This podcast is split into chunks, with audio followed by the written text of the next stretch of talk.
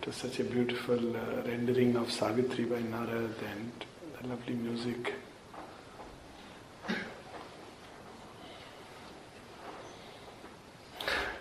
Crisis just vanishes. One just wonders where is the crisis, except of our own making.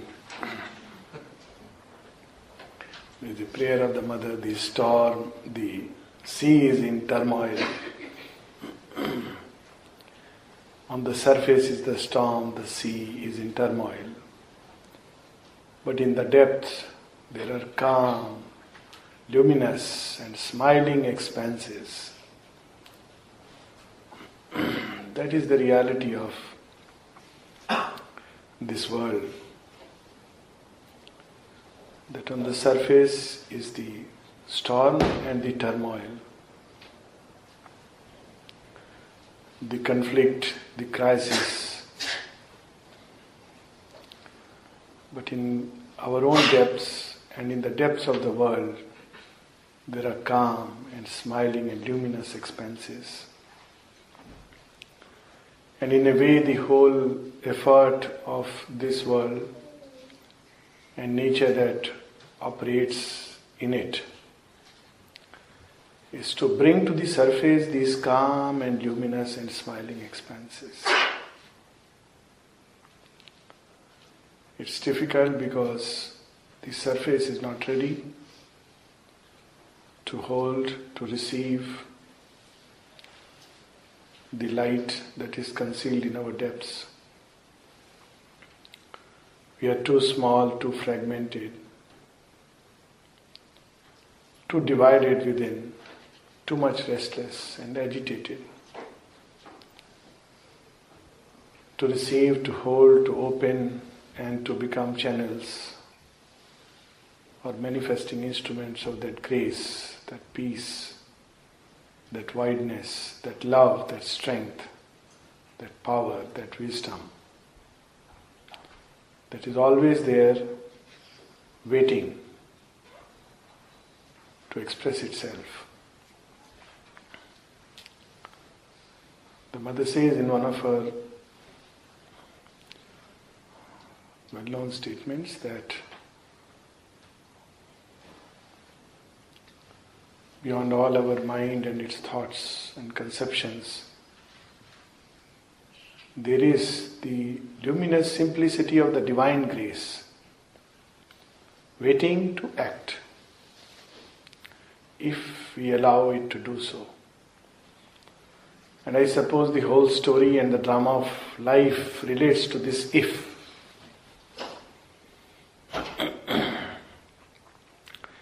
because between these depths and the surface, many players have come into the play. Many forces and beings and energies have been released into creation. Each since it derives itself from something of the Absolute, wants to have its say, its final word, its last say. It has separated itself from its origin and it wants to create this world in its own image. If you really look at life, all problems arise from that, all conflict arises from that. It's really a very difficult uh, problem because each one perceives this world in his own way, believes it to be true, believes it to be real, and goes on to create it. The best part is that another one whose worldview and self view is just the very opposite also believes it to be true and believes it to be real and wants to create it. So there arises a conflict and a clash. And who is to determine what is really true and real? Except the divine in the depths, who knows the right place and the just measure of each thing in terms of time and space in this great drama of creation. All confusion and chaos and crisis comes as a result of that. In this epic unfolding, each force, each energy that has been let forth into this creation is given a field and a time to express itself. That's the beauty of this creation. Nothing is denied, everything is given an opportunity and a field to work. A time comes when it has outdone or outlived its utility, and then it must go. And the whole problem is when it sticks and clings and doesn't want to go. So there is a conflict and a resistance. On the other side, a pressure to manifest, and that in the outer surface consciousness of the world appears as a clash, a conflict, and a crisis of events and circumstances. Sri while speaking of the avatar and his work in the essays, he says that action and event have no importance in themselves, but for the idea they represent and the force that is there to serve the idea. So, behind every action and event and circumstance of a life, there is an idea which is pressing for manifestation. This idea is not just the mental figure of the idea that we hold. Mental figuring of an idea is often a disfigurement of a truth. It's an idea that is pressing to manifest, and there are forces that serve the idea. And that is the significance of any event or circumstance. And then Aurobindo goes on to say that the conditions in which the avatar descends, though it appears to the outward human eye a crisis of events and circumstances, is in its depths always a crisis, an evolutionary crisis. It's a crisis of consciousness. It is like first scene of a great act is over, and there were various actors in the scene who have lived their part, the curtain must drop and a new act must begin. But these players like not to move away from the scene, so they must hold on. It's very difficult. And that creates a sense of tussle and conflict of forces. Of course, it's uh, both fashionable to speak of forces and it's also uh, appears a bit, if one speaks of things like forces, uh, behind this tangible, sensible world, you suffer the risk of being branded as a religious person. But at some point, if we have to take the yogic vision of things, we cannot escape but this necessity and the inevitability of understanding the deeper forces which are at work. It's true that our sensory mind does not see them. This is one fact. It only bears their shocks and wonders at the hidden cause of things. So when someone falls ill, one goes to a doctor, and the doctor tells us that his kidney is packed up and gives a solution how to support it through the transit. But there is behind this packing up of the kidney the play of deeper forces. But the doctor won't believe because he doesn't see it. So, what is the solution? One solution is that we helplessly submit to the crass, materially scientific worldview, which has lived and I suppose outlived its purpose. Or else we grow anew we grow through a process of yoga, discover what lies in our own depths, and act on the strength of that knowledge. This is precisely what we experience today. If you go back a hundred years back, we see that at the level of uh, 100 years, maybe around that, the peak of darkness, if one may say, we can almost say, see that the forces that were at work in this world, material science had declared that there is no God, but only electron playing with itself. Biological science had discovered that man is nothing but the descendant, not the ascendant of an animal. And his sole business is to survive, and if he is fit, he survives.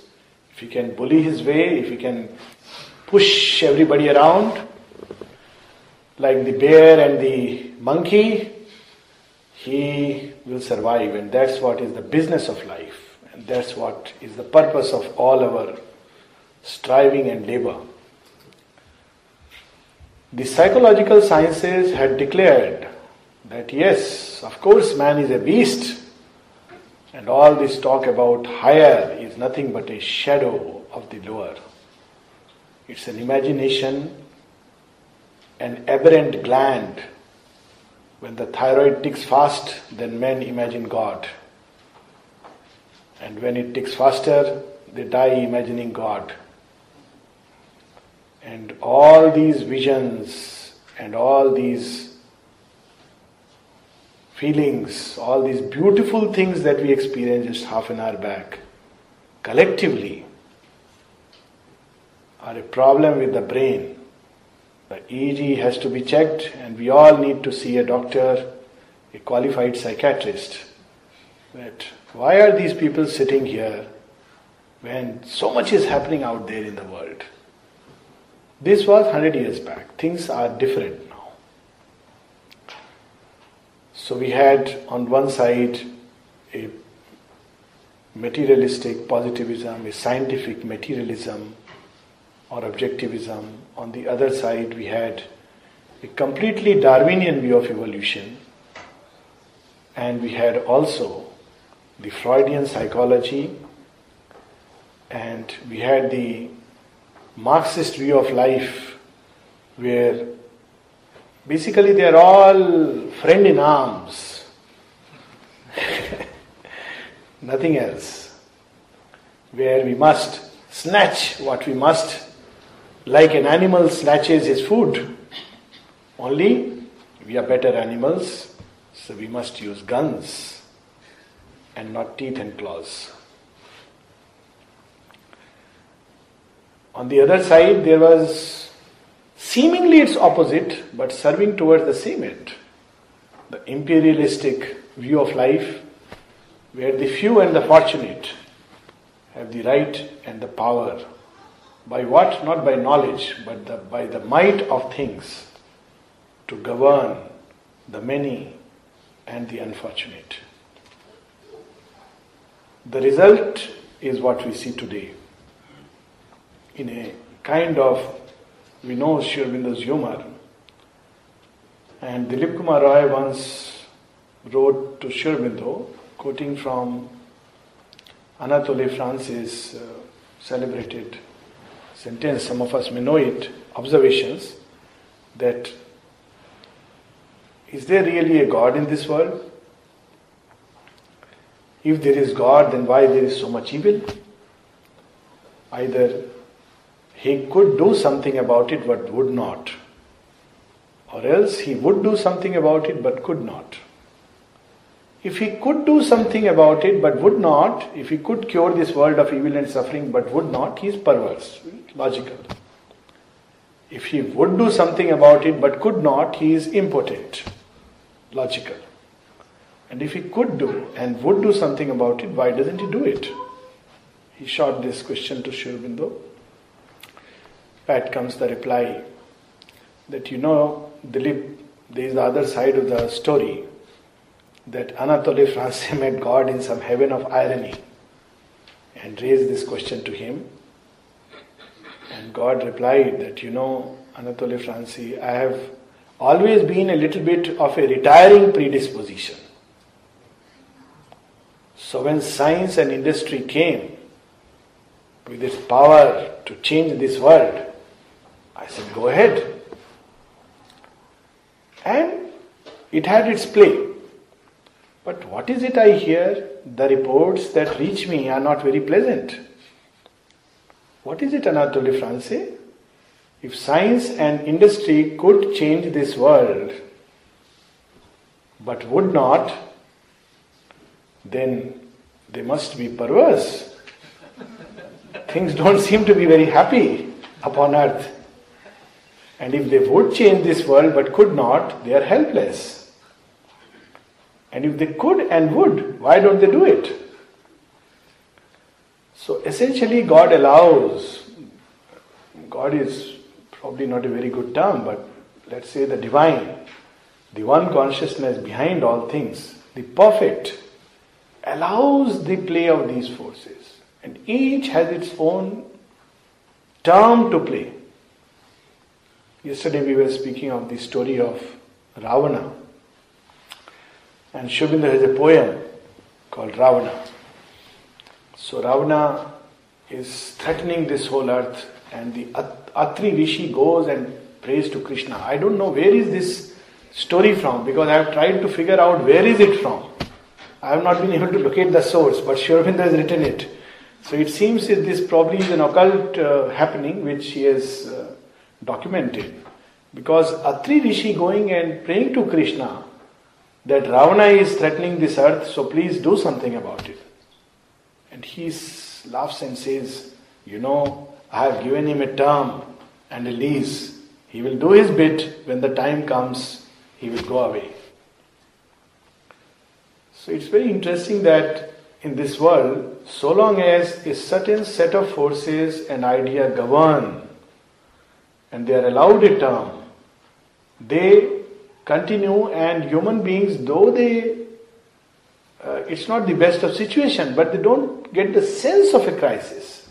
They as if are reconciled to a certain way of life. But a time comes when there is inside the sense of an anguish brewing up, as if something becomes increasingly restless. And strangely and paradoxically, even when things outwardly appear fine, and it gives the sense of a crisis. If you really look back about a hundred years back of which we are speaking, people had reconciled to certain ways of life. Let me give an example. Women were oppressed and they accepted it. There was no crisis. That's one way to resolve a crisis, the most stupidest of ways. They had reconciled, and if you talk to the women of their age, they are still reconciled, and though they have suffered and struggled, or suffered, not struggled really, suffered inside and struggled inside. They still don't understand the modern woman who cries for liberation.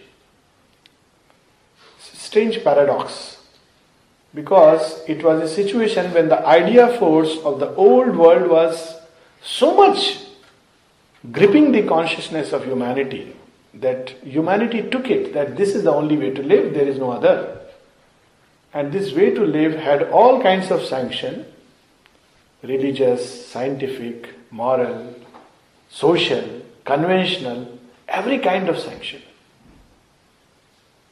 Take another example, you know, many, like we know that 100 years back when Sri Aurobindo was writing very fiery speeches and very fiery uh, letters and talks in the Indu Prakash. Many of his own colleagues I am treading on dangerous territory. Politics is not my strength, it's my weakness. But nevertheless, I'm sure Aurobindo will steer me through it. So many of his colleagues found it too difficult. What is it? You are openly challenging everything. No, no, no, no. Let's ask for something more reasonable. You are challenging a whole worldview, a whole empire. And you are trying to say that there is a way of looking at life which is far greater and far superior. That cannot be. After all, you know, let's ask for something more reasonable. Let's ask for kind of, you know, uh, okay, give us little more freedom within ourselves, but govern us. But Sri Aurobindo was releasing new idea forces in this world. If you see the period during that time through the Arya, all his writings, he was releasing new idea forces into this world. And the impact of these idea forces, it's only now we are beginning to little bit feel. And these idea forces can be very strong, very pernicious in their effect. Their effects can sometimes come after thousand years. In one of his early writings, Sri Aurobindo reveals the reason for India's fall despite once being a mighty civilization. It's true if we really read through, yesterday Shraddhalu was speaking of the Vedic age and it was a mighty civilization, why it fell. And while going backward, backward, backward, he pins the uh, needle on the spot where India began to follow the dharma of illusionism, Mayavad. Now you see, Mayavad is an idea force. It was released into the Indian thought 2000 years back.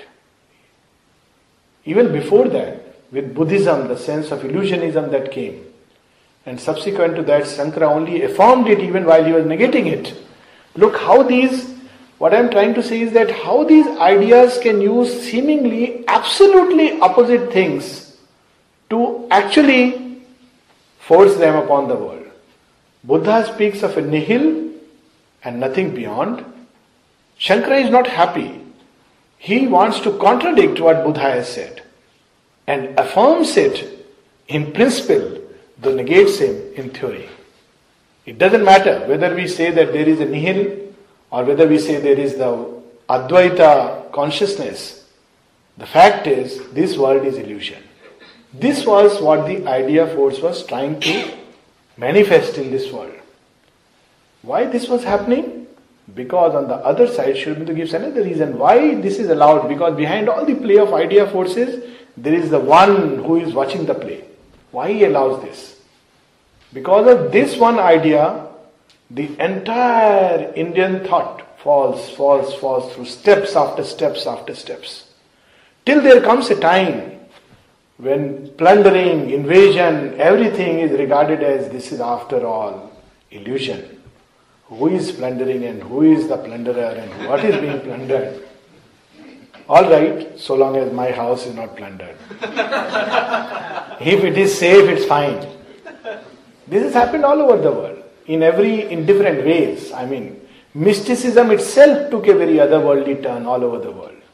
Religion started looking into the beyond and not connecting itself to earth. But in India, its impact was felt in a way unprecedented because India carried that light which was linking up spirit and matter. There was a work going on, so one felt that impact. On the other side, while this was happening, that the spiritual glory which would manifest upon earth and try to link it, that was receding into the background. Slowly, God started becoming further and further from this world because this world was a field of illusion, so all kinds of forces could come and have their say. And spirituality became further and further in some remote, inaccessible heights, some silence of the Himalayas. So people started shunning this world, running away from this world into caves, mountain tops, to find God. They started seeking some kind of a silence and peace of contemplation to find God because He was no more in this world. This world was illusions. See the impact of one single idea, how nasty it can be. And this world was being filled up by another kind of forces, forces of reason. We had the age of enlightenment, which was basically referring to irrational enlightenment. And we see almost from Socrates' illustrious disciples and then Aristotle and subsequent impact of that age, and reason started working into this field of globe. And reason started looking at life, and reason started analyzing life, and reason started giving us new theories about life. And it had its play. For almost 2000 years, it had its play. The result, the end result, is another kind of crisis.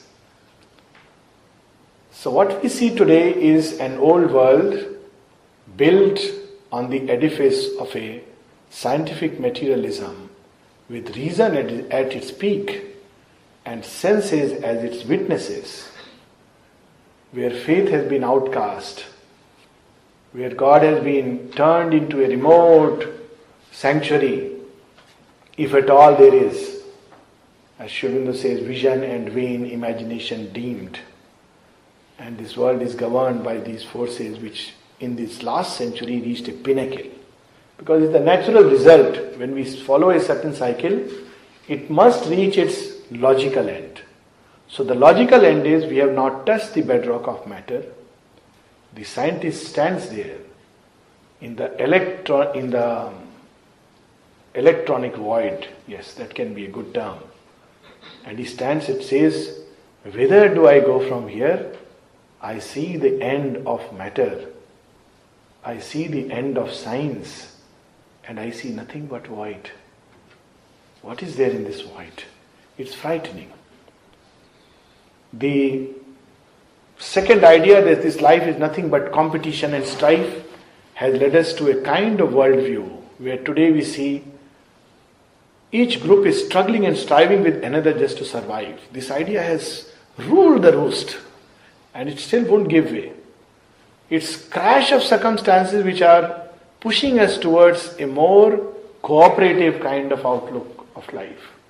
Otherwise, the extreme form of competition went to this extent that within a household, one son was competing with another son. That was the height, you know. Everything was breaking down into that. And whoever was better in terms of his outer success, he was the one who was given the better chance and better status where the other was relegated into the background. It's the height of this worldview where we look at life only as a struggle for survival. And same with our Freudian psychology, that it reached the result of this kind of psychology was completely to announce that, well, man is nothing but a bundle of instincts. And if man is a bundle of instincts, then the highest ideal that he can follow is the MTV and the V channel. I don't know whether it exists here or not, but it is there in India. So I'm speaking of, you know, because if really, if that's what man is, nothing but instincts, sexual instincts and aggression instincts, then what's wrong with WWF and WWE on one side and MTV on the other? They are the natural consequences. I'm not saying there is anything right or wrong with it, but they are the consequences of following a certain line of idea and certain line of force. And now a new thing has come up. So long as human beings reconcile to this situation, there is no problem. But as we are told, that the crisis in which the avatar appears is a crisis of consciousness and he comes to release new idea forces into this world. That is the deeper meaning what of the famous uh, shloka of the gita. When does the avatar comes? He says the avatar comes in a state that whenever there is the glani of dharma there is a uh, diminution of that idea force which holds this earth, that great truth, that great light, that great wisdom which holds this world, that is diminished. And there is a free play of darkness, and this darkness has such a free play that it begins to oppress the heart of the earth. And there is something concealed in it that wants to be born always. There is an anguish and a cry which is hidden in the heart of the earth which all of us feel in our quiet moments or even in the midst of life. There is something in earth that wants to take birth, and the whole history of earth, as we have uh, been uh, sharing yesterday, is an effort to bring out that which is concealed in it. Sri describes it very beautifully. That uh, I'll just read it out because you know it's something very powerful passage that what is it that the earth is trying to release along a path of aeon serpentine In the coiled blackness of a nascent course, the earth goddess toils across the sands of time. So she is trying to release something. It's a labor pains of a birth. A being is in her whom she hopes to know. A word speaks to her heart she cannot hear. A fate compels whose form she cannot see. In her unconscious orbit through the void, out of her mindless depths, she strives to rise. A perilous life her gain is struggling joy. What most she needs, what most exceeds her scope. There is in, actually, if you look at even individually, all suffering is actually a cry within the depths for a new birth. All suffering is actually a longing. If you really look at it, any suffering, whether it be physical, emotional, psychological, individual, and collective, behind suffering there is a longing for perfection. And suffering is a mistranslation of an aspiration. If I have an illness, on one side, this is a cry that I should be well. On the other side, there is an anguish. I wish we never fell ill. If I suffer emotionally, a shock or a setback, behind it there is an anguish. I wish things were perfect. People could understand me. What is that thought which most depressed people have? Why am I so much misunderstood? Behind that, why am I so much misunderstood? I wish I could be understood. So simple like as that. And this is the longing inside earth. And what does it seek and need? A mind unvisited by illusions gleams. A will expressive of soul's deity. A strength not forced to stumble by its speed. A joy that drags not sorrow as its shade for these she yearns and feels them destined hers. Heaven's privilege she claims as her own right. So, this is the anguish in this earth, and there are moments when, because of the acute oppression, oppression, often we are we wonder that why does the divine allow this kind of a darkness to have its full play? Why is it that there must be a Kansa to have the advent of Krishna. Why should Ravana come before the birth of Rama?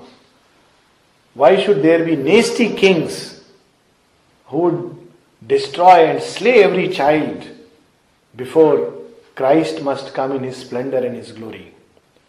The reason is that without that anguish, matter is so dull, it does not feel even the urge when everything is fine, then the first thing we do is to forget the depths, forget the heights, and we are so comfortable in our cushy life. So when God, you know, decides to make us grow, He sends us to school.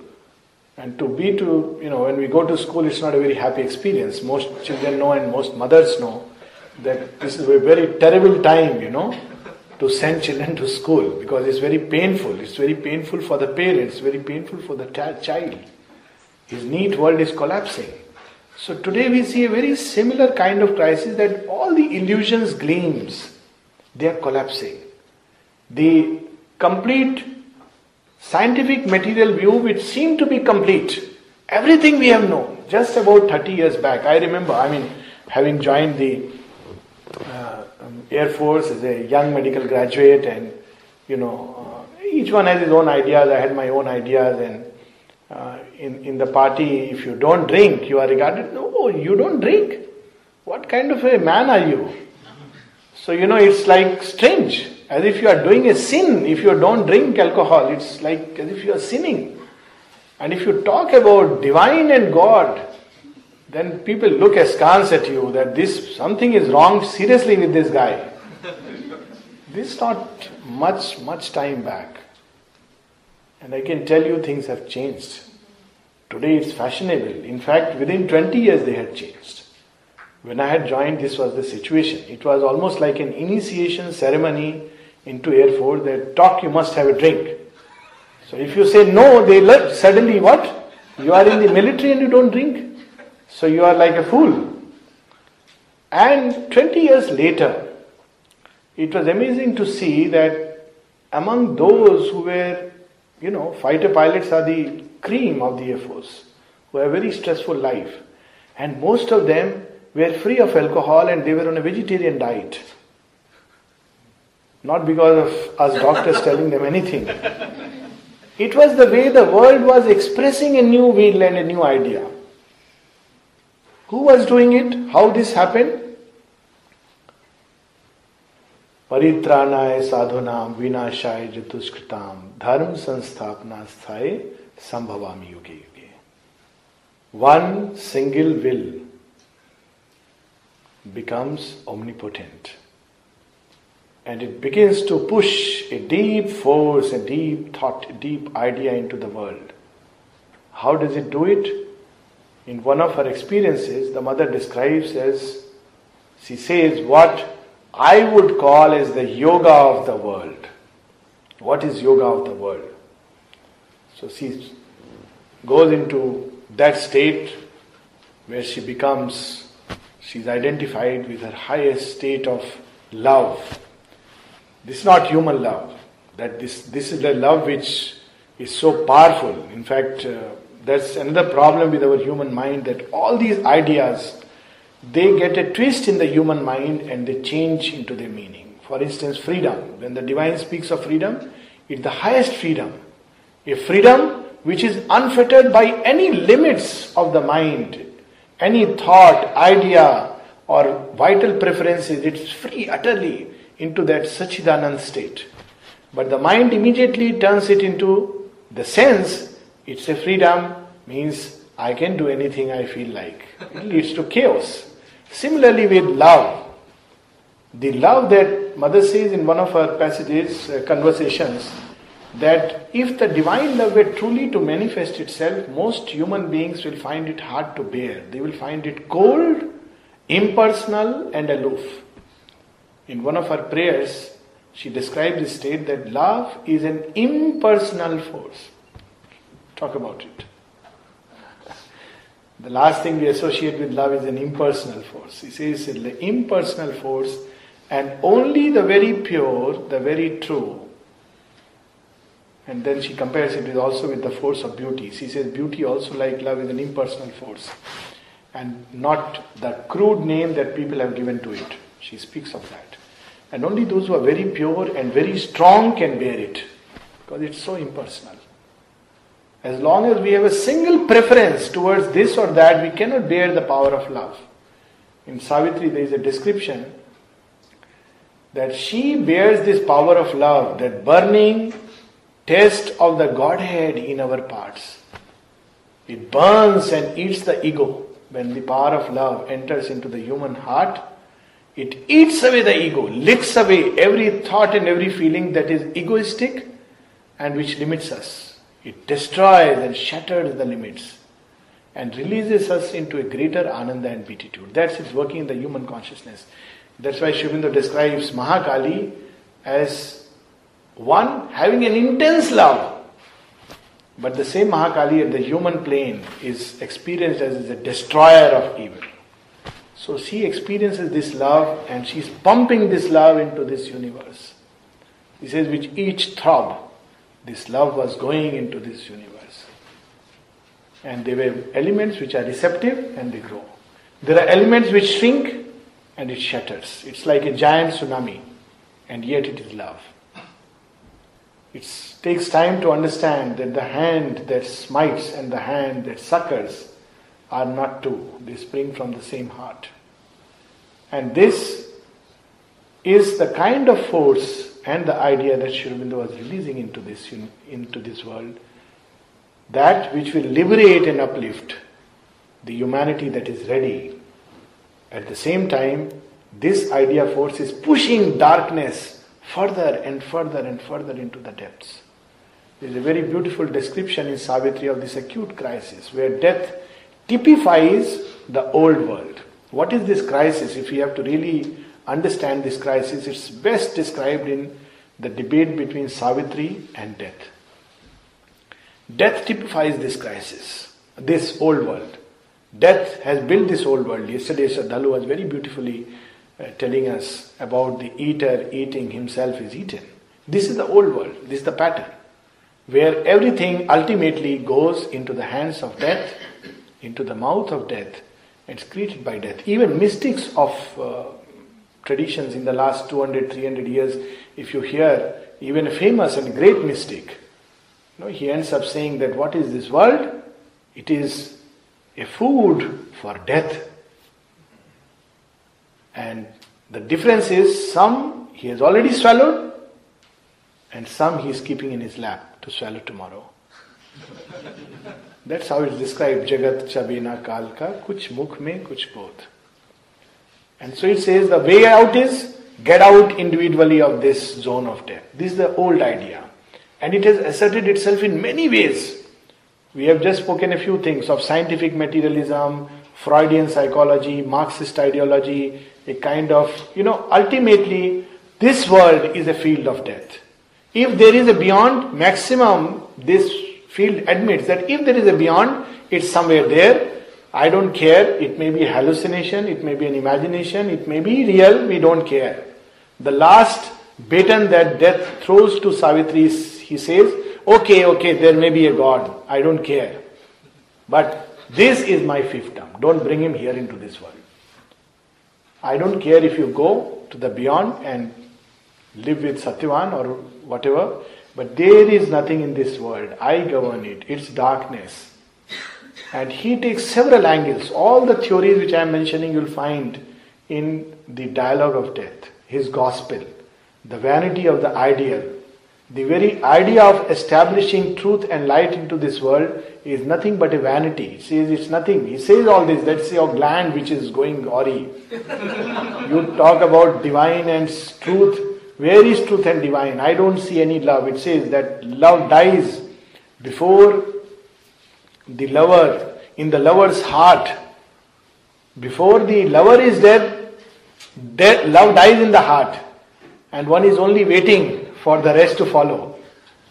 Though, of course, one cries copiously, you know, outwardly. This is the tragedy and the irony of this world that something de- in the depths wants to establish, but it would not. This is the old world pattern.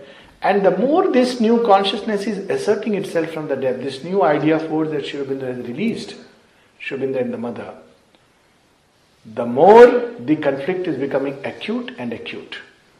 In one of her passages, the mother explains why there is an increase of illnesses in this nowadays. And she says they are giving new name to every new illness which is coming up.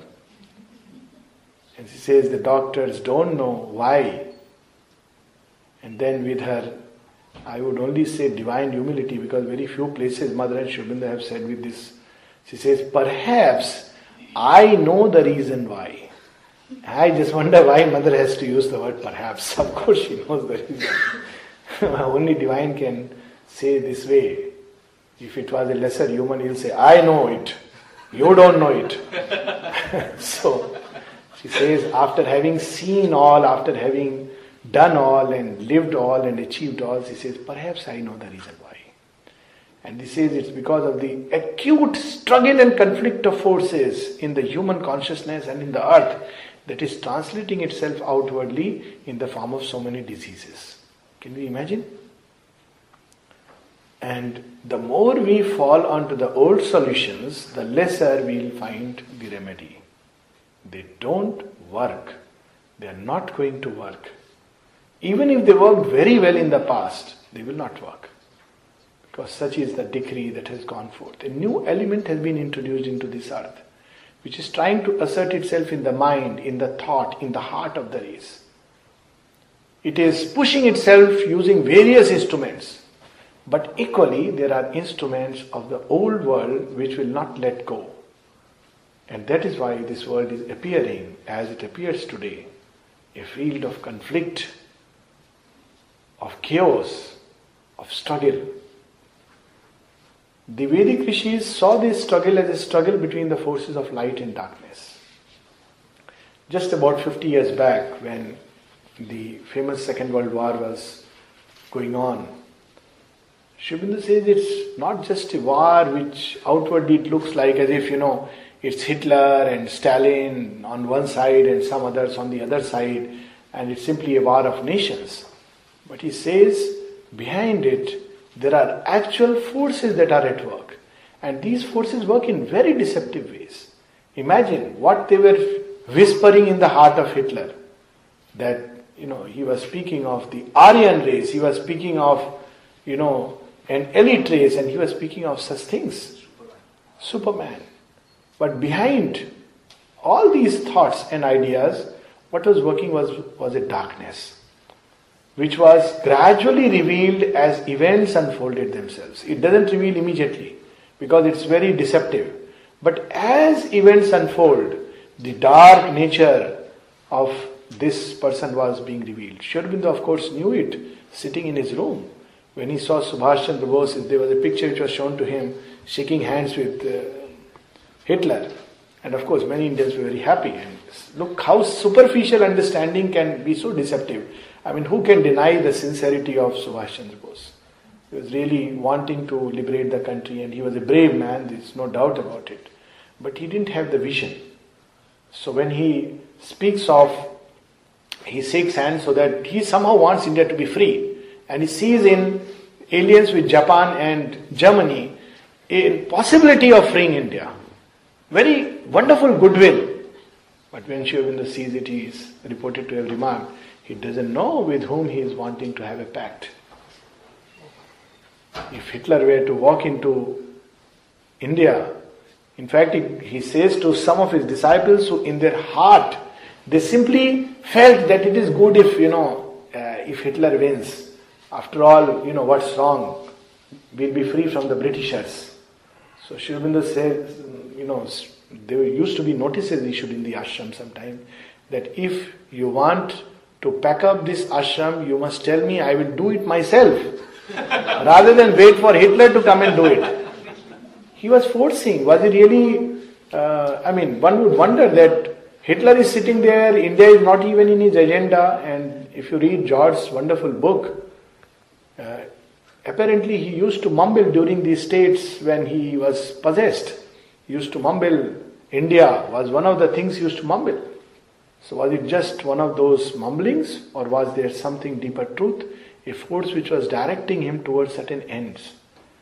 And when we look at life from that view, everything changes. The same thing when Again, another example of someone with goodwill and even regarded in, in India as a pious man, even called, given the term of Mahatma.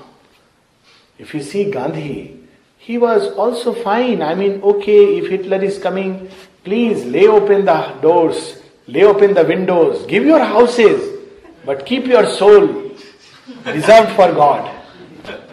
And Sri had to again intervene and say he doesn't know what he's saying. The devil will not find a better opportunity to come in and govern this world and completely occupy it.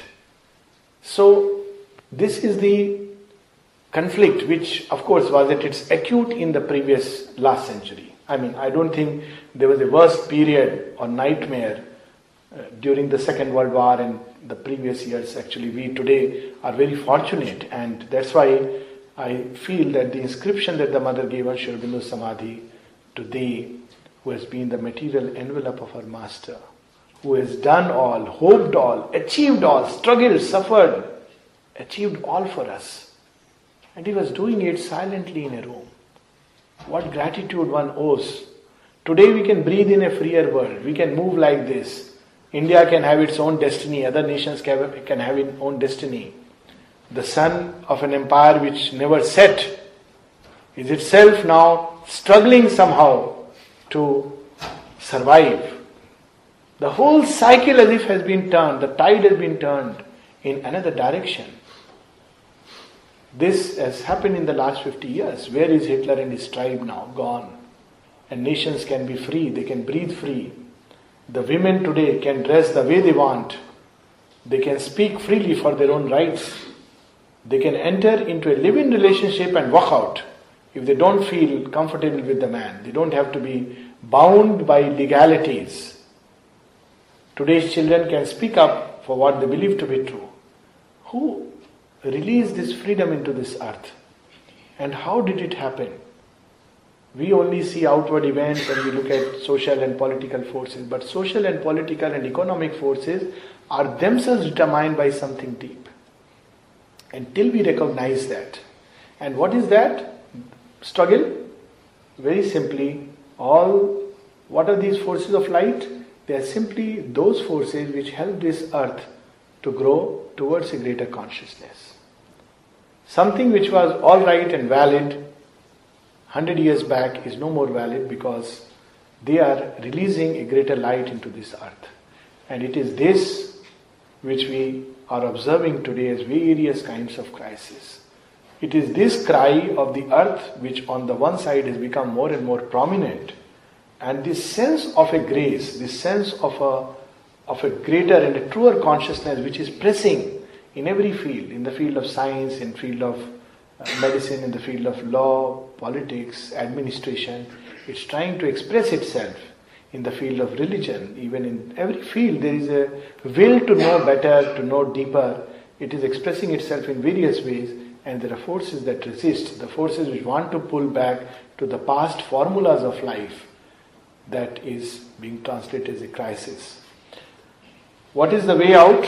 Of course, uh, we'll be speaking of tomorrow, but uh, Aurobindo describes this very beautifully in Savitri as to the real nature of this crisis and also hints at the way out. Ever surround our brief existence here grey shadows of unanswered questionings. We look for answers outside, we turn towards various thinkers, but they their answers raise more questions. And their predictions fail and fly in the face of our knowledge.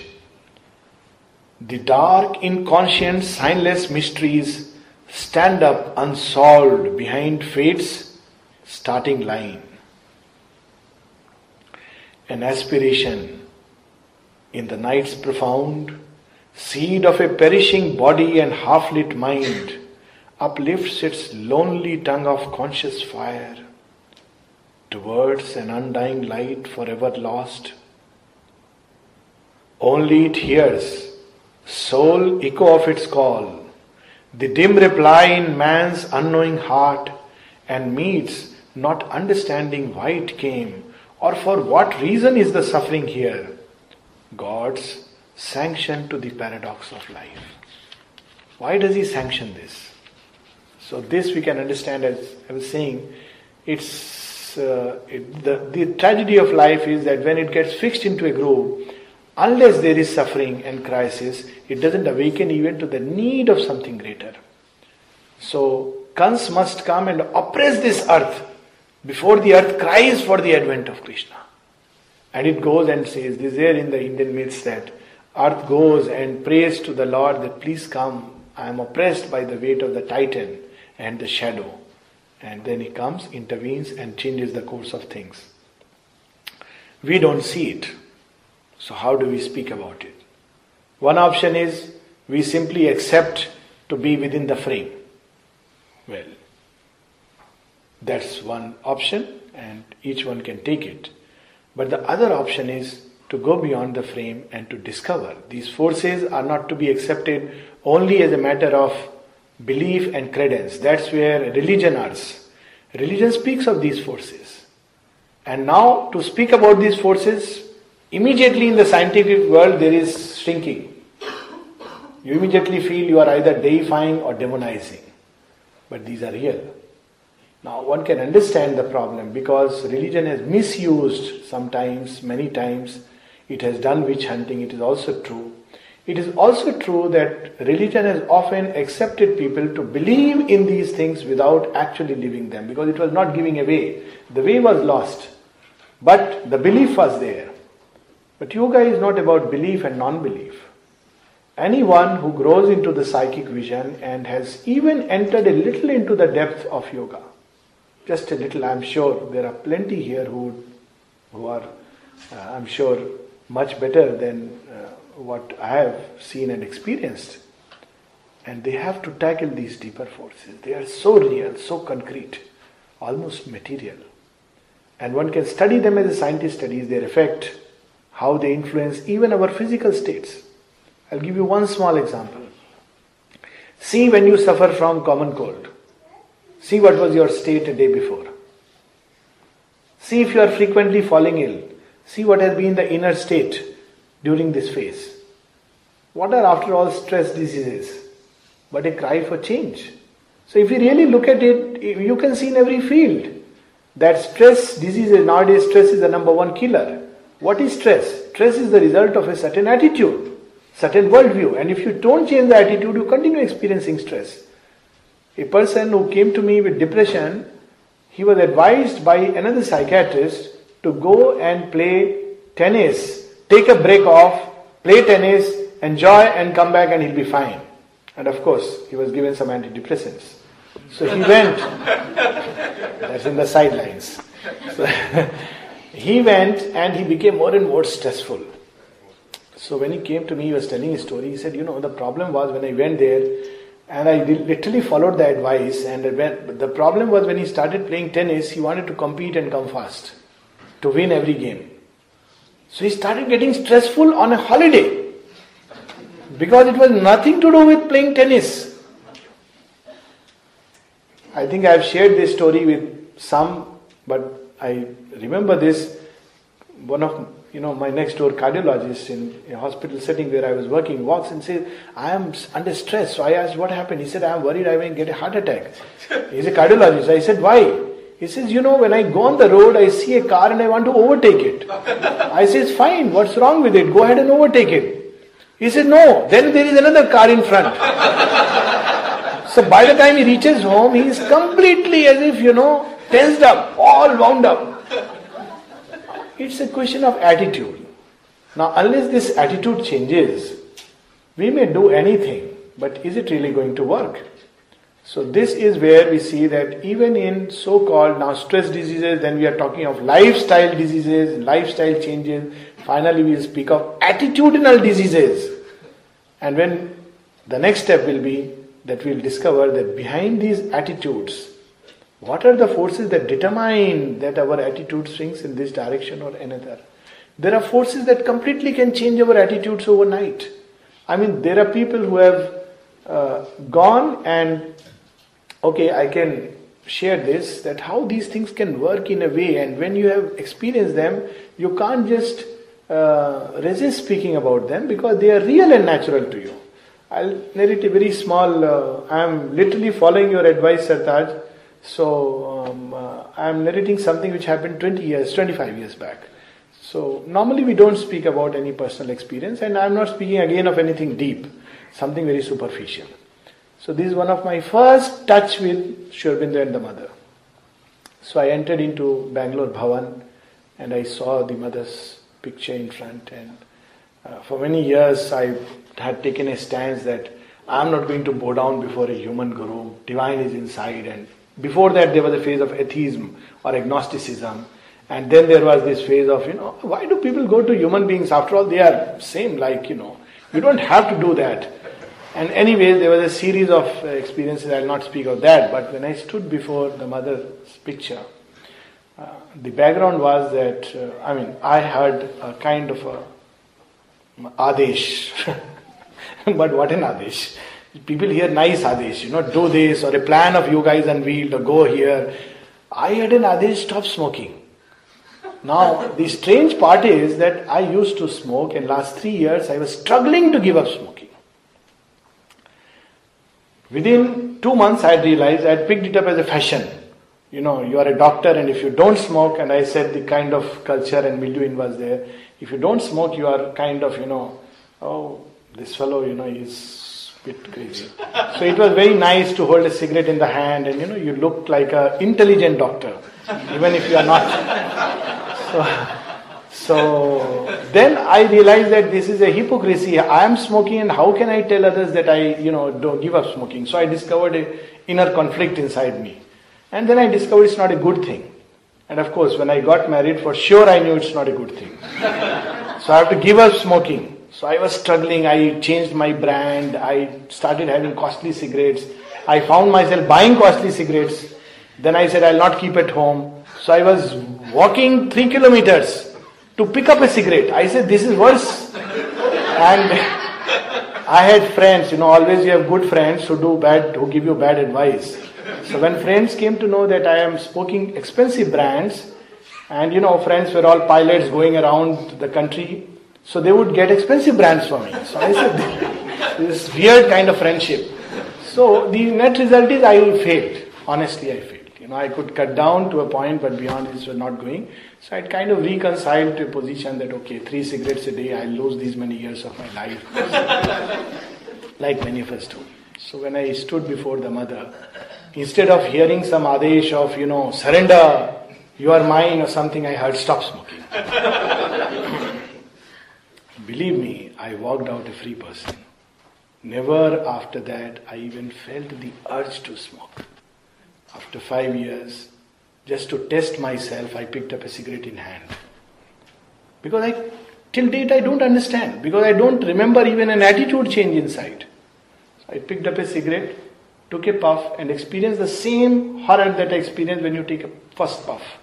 The cough and the. So I threw it. I said, this would be foolish if I, you know, destroy this grace. But people have done that also.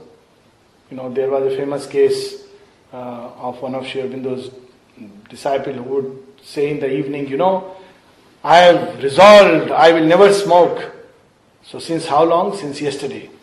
So you know there are cases like that. But there is a fact of intervention which completely changes all the forces inside. I am sharing this on a very intimate note because this is real. I cannot explain it. I have no understanding of this event, but it has happened. That it changed, cut through all the attitude, lifestyle, everything, and in one moment, hardly I was standing for five minutes, I was not even meditating, I just walked out a free person. So, this is just to show how the intervention of which Narad spoke just before this beautifully, uh, and the lines I am saying is just preceding it. So, you know, the intervention, the divine intervention, which can change the entire course of things. But few can look beyond the present state or overleap this matted hedge of sense Yeah, just a few more minutes. All that transpires on earth and all beyond are parts of an illimitable plan. The one keeps in his heart and knows alone. Our outward happenings have their seed within. And even this random fate that imitates chance, this mass of unintelligible results, are the dumb graph of truths that work unseen. The laws of the unknown create the known. In India, it's known as the karmic law. There are karmas which unleash energies that comes back to us after centuries. That's why one should be so conscious about everything that one does, thinks, and feels, because these are energies led into motion. The events that shape the appearance of our lives are a cipher of subliminal quiverings. What is going on in the depths is the real thing, real event. The battle of the gods and the titans, which the Puranas speak of. Outside, we just see a cipher of these quivering, just a little bit of uh, spillover of the current. I actually had a friend who saw in his dream Mother and Sri fighting with the dark adversary to save his soul. He actually saw. And he was horrified. Because he saw it and he didn't understand. He, he ran to me, is it true? He was not really a devotee. He had heard about Mother and Sri through me and had some general kind of faith. So these things happen inside and outside they just reflect in bit of depression, bit of problems, bit of conflict, some disease here and some pain here, some something there. are a cipher of subliminal quiverings which rarely we surprise or vaguely feel, are an outcome of suppressed realities that hardly rise into material day. They are born from the Spirit's sun of hidden powers, digging a tunnel through emergency, extreme darkness through which the world must pass is a tunnel that the divine digs through emergency. So it's so interesting when we look at like that, then we say thanks to all this crisis that we are beginning to look deeper. Otherwise, we would have been too satisfied with ourselves. But who shall pierce into the cryptic gulf and learn what deep necessity of the soul determined casual deed and consequence? Who shall pierce? How to do it? Is there a way? Will the scientist do it? Will the intellectual do it? Will the religious man do it? Who will do it? So Aurobindo is giving us a hint. Absorbed in a routine of daily acts, our eyes are fixed on an external scene. We hear the crash of the wheels of circumstance and wonder at the hidden cause of things. This is what we do. So long as our eyes are fixed on the external, we are never going to understand the secret of life. So long as we are only analyzing the outer and the outer and the outer, we will only play with the mud. So, what is the solution? With these three, lines, we will stop. Yet, a foreseeing knowledge might be ours. Yet, a foreseeing knowledge might be ours if we could take our spirit's stand within. If we could hear the muffled demon voice.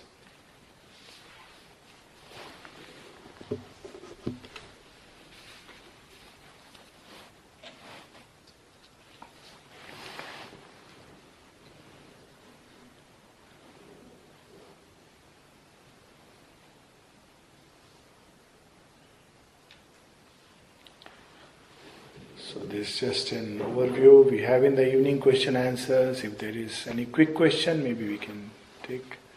Yes, Nara. Thank you for the personal story because it means so much to all of us. And if you would just touch for a moment on your vision, understanding of Iran, North Korea, and terrorism.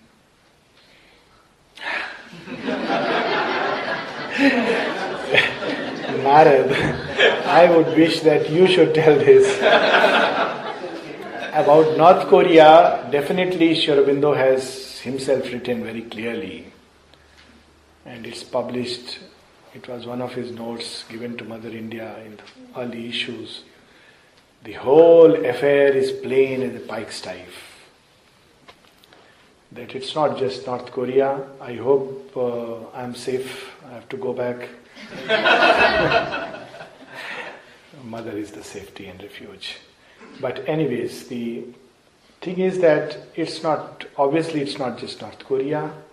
There are forces which are behind, and whether we name it or not, but the big country which is sitting right behind it, which is pushing it to further a certain ideology. So definitely the North Korean crisis, and if we really look at, we don't have to really go very deep, the kind of virulence that the country brings out is very clear that uh, if it's not kept in its place, it can be very dangerous and a threat to the world.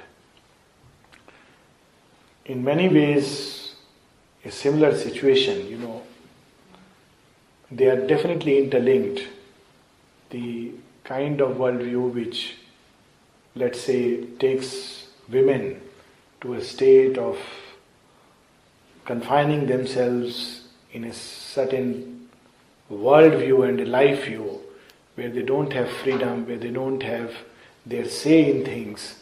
Whether they willingly accept it or not is not the issue at all, but definitely that worldview is not at all a very healthy worldview. And definitely it is anachronistic in today's times. All terrorism is, much of terrorism is springing up from that. That it is, it is a fierce assertion of a certain worldview and it wants to assert itself by force and by a certain degree of exclusiveness that I am the only one who is right and I assert myself in this way. Of course, terrorism is a very complex phenomena, but definitely it springs from the bowels of the earth. It is something very dark, dangerous, and um, it's it's a very big subject. Actually, I am little worried. I am holding back myself that if I let loose, I may end up, you know, with another hour. So I will just share a few lines from Savitri to show how deep and penetrating Sri Aurobindo's vision had been and how he had foreseen all this, you know, all this terrorist act in the name of freedom. They do it very much in that name, that, you know, they have a right to do what they want and they justify it. So we have this line which, uh, from the world of falsehood, you know,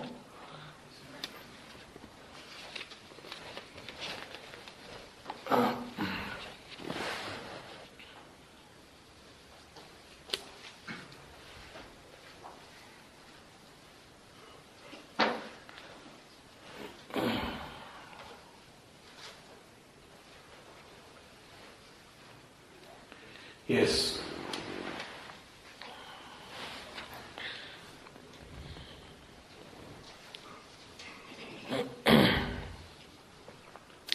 It's a very uh, long passage. I'll just read about 10 odd lines. But I would suggest that those who want to understand the deeper forces which work behind this creation, please read Savitri and especially with regard to this darkness that we see engulfing, what is its nature? How many masks it can wear? This darkness is wearing many masks, not just one. Terrorism is one of the masks that this darkness is wearing. Very strangely, it can wear, as I said, seemingly opposite mask also.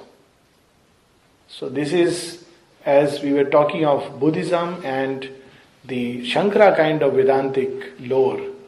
It can wear because its, its power is like that. Now we will identify terrorism here, and this is the nether bottom, rock bottom of the world of falsehood, where Aurobindo is describing. This was religion, this was nature's role. In a fell chapel of in- iniquity, to worship a black, pitiless image of power. Kneeling, one must cross hard hearted, stony courts Incidentally, this is an actual act which is done where I won't say. But some people know it. This is an actual ritual to be done in one of the places of worship. Kneeling, one must cross. Kneeling, one must cross hard hearted stony courts. Actually, this image is very vivid so please keep it in the mind. If you really go back, you will know where it is being done. In a fell chapel of iniquity to worship a black, pitiless image of power, kneeling, one must cross hard hearted stony courts, a pavement like a floor of evil fate. Each stone was a keen edge of ruthless force and glued with the chilled blood from tortured breasts.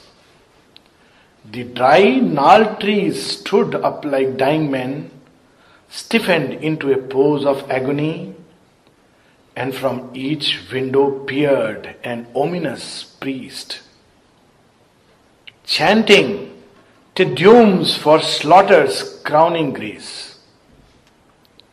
Uprooted cities, blasted human bones, blasted human homes, burned written bodies, the bombshells massacre. We have the, I would say, the foolish audacity to talk about Sri Aurobindo in terms. I mean, sitting in one room, he knew everything that is going to happen 100 years hence. The least we can do is to have gratitude uprooted cities, blasted human homes, burned written bodies, the bombshells massacre.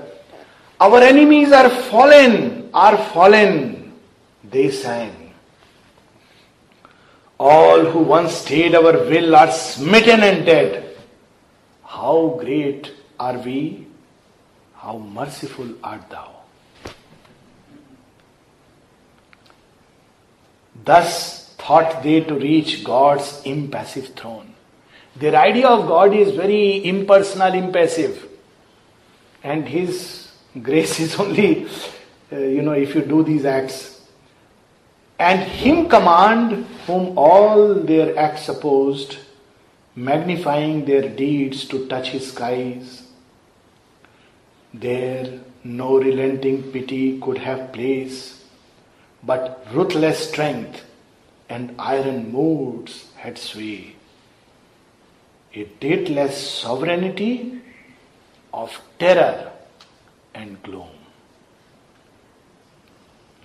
This took the figure of a darkened God, revered by the ragged wretchedness he had made, who held in thrall a miserable world, and helpless hearts nailed to unceasing woe, adored the feet that trample them into mire.